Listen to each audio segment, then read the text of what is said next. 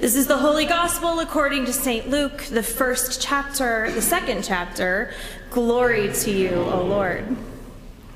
When the time came for their purification according to the law of Moses, Joseph and Mary brought Jesus up to Jerusalem to present him to the Lord. As it is written in the law of the Lord, every firstborn male shall be designated as holy to the Lord. And they offered a sacrifice according to what is stated in the law of the Lord a pair of turtle doves or two young pigeons. Now there was a man in Jerusalem whose name was Simeon. This man was righteous and devout, looking forward to the consolation of Israel, and the Holy Spirit rested on him. It had been revealed to him by the Holy Spirit that he would not see death before he had seen the Lord's Messiah. Guided by the Spirit, Simeon came into the temple, and when the parents brought in the child Jesus to do for him what was customary under the law, Simeon took him in his arms and praised God, saying, Master, you are dismissing your servant in peace, according to your word. For my eyes have seen your salvation, which you have prepared in the presence of all peoples a light for revelation to the Gentiles, and for glory to your people, Israel. And the child's father and mother were amazed at what was being said about him. Then Simeon blessed them and said to his mother Mary, This child is destined for the falling and the rising of many in Israel, and to be a sign that will be opposed so that the inner thoughts of many will be revealed, and a sword will pierce your own soul too. There was also a prophet, Anna, the daughter of Phanuel, of the tribe of Asher. She was of great age, having lived with her husband seven years after her marriage. Then, as a widow, to the age of 84, she never left the temple, but worshiped there with fasting and prayer night and day. At that moment, she came and began to praise God and to speak about the child to all who were looking for the redemption of Jerusalem. When they had finished everything required by the law of the Lord, they returned to Galilee, to their own town of Nazareth. The child grew and became strong filled with wisdom, and the favor of God was upon him. This is the gospel of the Lord. Praise to you, O Christ. You may be seated.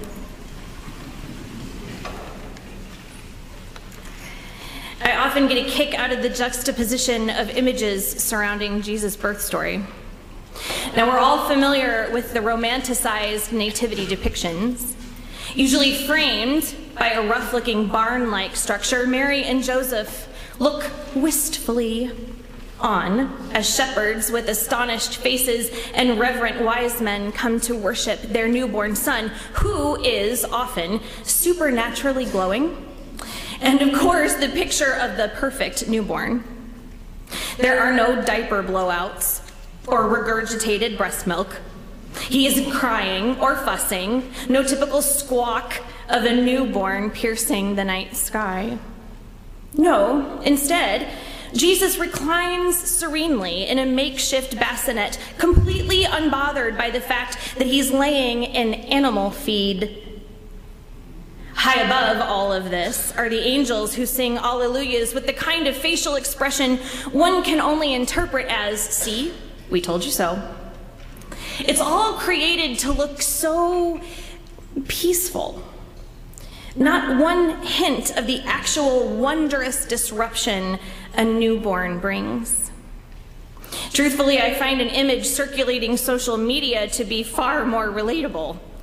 In it, Mary and Joseph, looking quite haggard, are visited by three wise women who come bearing, I bet you can guess, clean diapers, extra formula, and casseroles. You'd know. The very picture of sanity to the parents of any newborn who have kissed household peace goodbye. My son Wyatt, turned 11 just a few days ago. I got to reminiscing about those early days and even the days before he arrived rather unexpectedly into our family. We met Wyatt for the first time on an absolutely frigid Iowa winter day.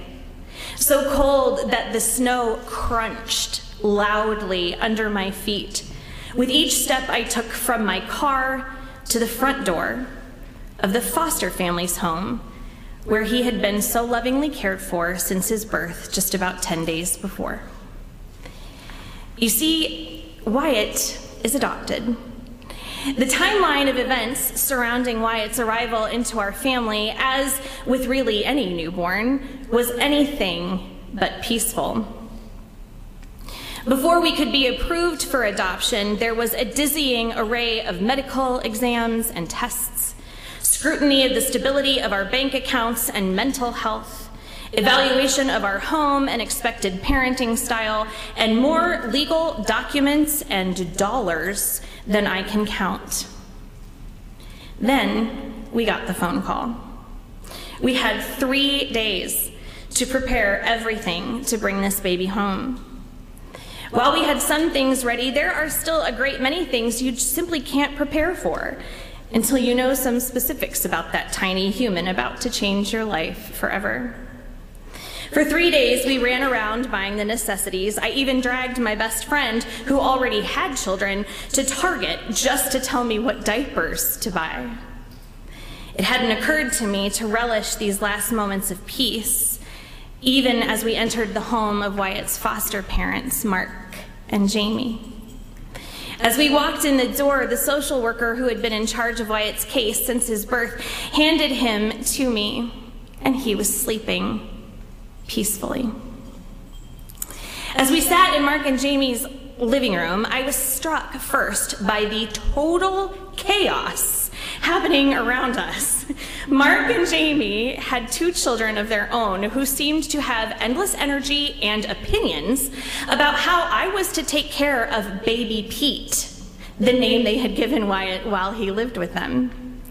The second thing I was struck by was the sheer amount of knowledge Jamie had of my son. How he liked to be carried around everywhere. How alert he was to voices and the presence of others how much and how often he liked to eat, and other things he liked to do when he was awake. I was amazed at how peaceful and calm she was as she shared all of these things. How her entire focus and dedication, all her effort and energies seemed to have been on Wyatt those past 10 days, on his health, his safety, making sure he was fed, changed, clothed, and loved, all of those things in a perfect balance. It mattered not that Wyatt wasn't biologically their child. It mattered not, in fact, that Wyatt had been born just days earlier to an unwed teenage mother. It mattered not that this unwed teenage mother was in the U.S. illegally, along with her younger siblings, her parents, and her younger siblings who were fleeing from unspeakable violence, corruption, and almost certain poverty or even death in their native Guatemala. You see, these things mattered not because here was Wyatt in all his newborn beauty and fragility, needing someone to help him be peaceful and whole, to help him experience the good life God intends for all people. The most accurate word for this is the Hebrew word shalom. The word shalom has many meanings. At its root, shalom means perfect wholeness or completeness. And all of the meanings relate to having balance in the world. Perfect wholeness, perfect completeness, perfect balance. The kind of peace Simeon finds in today's text the kind of world Emmanuel, God with us, brings, and the kind of world we are called through the waters of baptism to help maintain. Today's text puts us exactly 40 days from Jesus' birth. According to Jewish law, Mary and Joseph would have had to wait 40 days before bringing their son to the temple for presentation and to offer a sacrifice. This would have been a familiar ritual for the new little family, much like the baptism of an infant is so familiar to many of us today. Even more noteworthy, however, is the fact that what happened in the temple that day was markedly less conspicuous than a baptism might be today. There were no sponsors, no heirloom baptismal gown, no family pictures in front of the font, and certainly no celebration feast. Mary, Joseph, and Jesus would have arrived quietly, perhaps even feeling ashamed and unworthy as they approached the temple in humble attire, carrying with them a pauper's offering.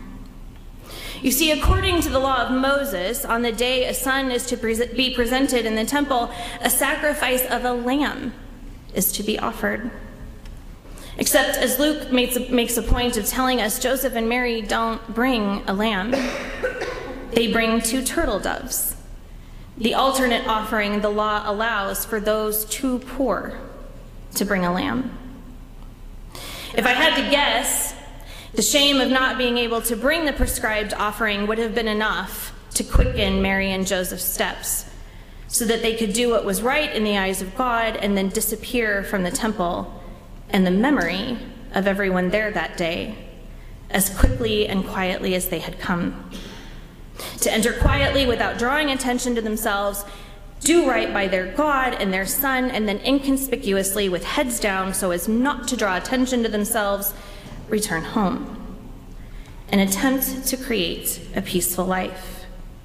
The kind of peace shalom, Isaiah foretold.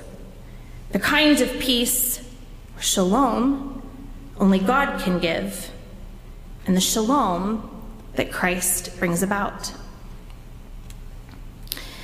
How and where and when God entered the world matters. At the time of Jesus' birth, Augustus had been emperor for 27 years and he would remain in power for 14 more. The Roman peace, or Pax Romana, Augustus is credited with ushering in, is not shalom or peace at all.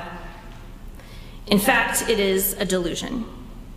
One that Luke's gospel account sidesteps entirely, and Matthew's gospel account, I'm fairly certain, intended to have noted sarcastically with air quotes.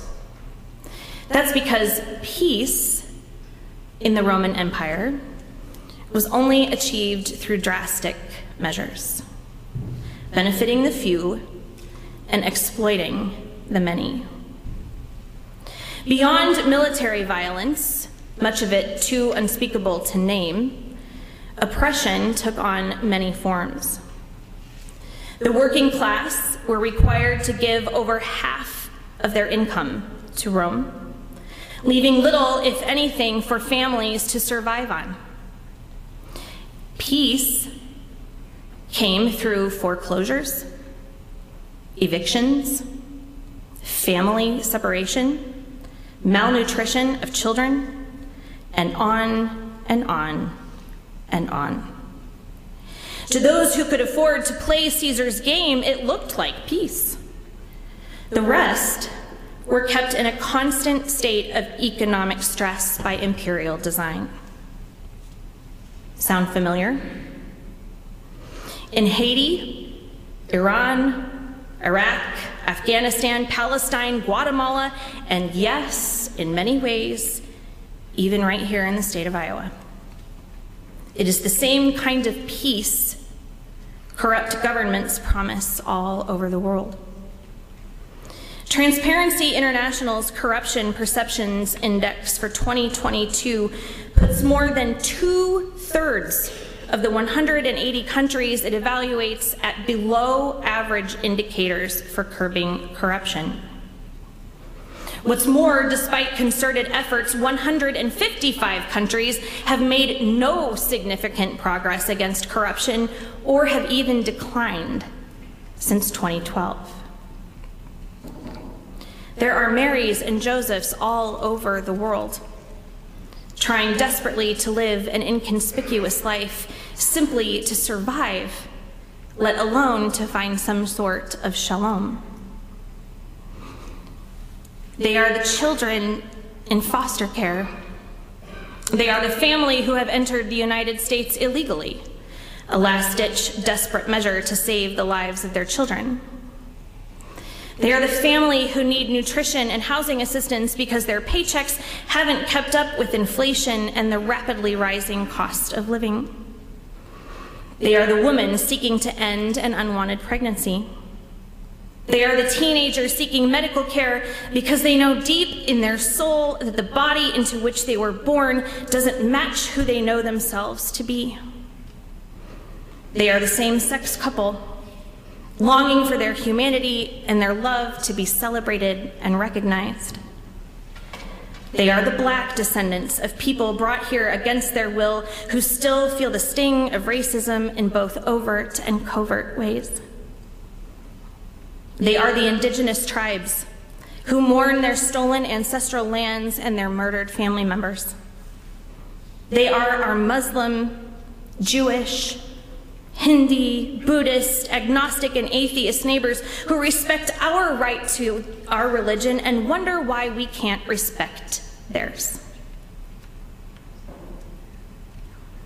Mary, Joseph, and all these seek shalom, perfect wholeness, which doesn't come at the cost of their well being or their lives.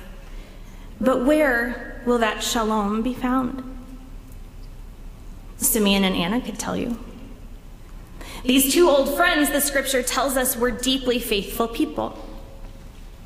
Simeon is described as being righteous and devout, and Anna, we are told, is a prophet, a messenger of God. In fact, the text says Anna never leaves the temple. She worships and fasts and prays day and night so that she would not miss the day when God sends God's people a Savior. Now, scripture doesn't say who or what exactly Simeon or Anna were expecting when the Savior of the world showed up, but I'd say it's a pretty solid bet that they were not expecting a baby, especially not one so very poor. I'd also say it's a pretty solid bet that Mary and Joseph weren't expecting Simeon and Anna either, despite all that had been revealed to them about this baby. Here is Simeon, a stranger to Mary and Joseph, proclaiming that their son is God's salvation, a light to those who do not know God, and glory to those who do. Fulfilling prophecies Mary and Joseph would have known well and proclaiming shalom. This is also the first time they hear that shalom will come at a cost. For the first time, Mary and Joseph hear, and we hear, that there will be opposition. Simeon knows the journey ahead won't be an easy one. For Jesus and the shalom balance God intends will challenge the false peace of the Roman Empire. Instead of a delusion of peace for a few, there will be complete, whole, and balanced peace for all, bringing comfort to the nations, yet requiring great sacrifice.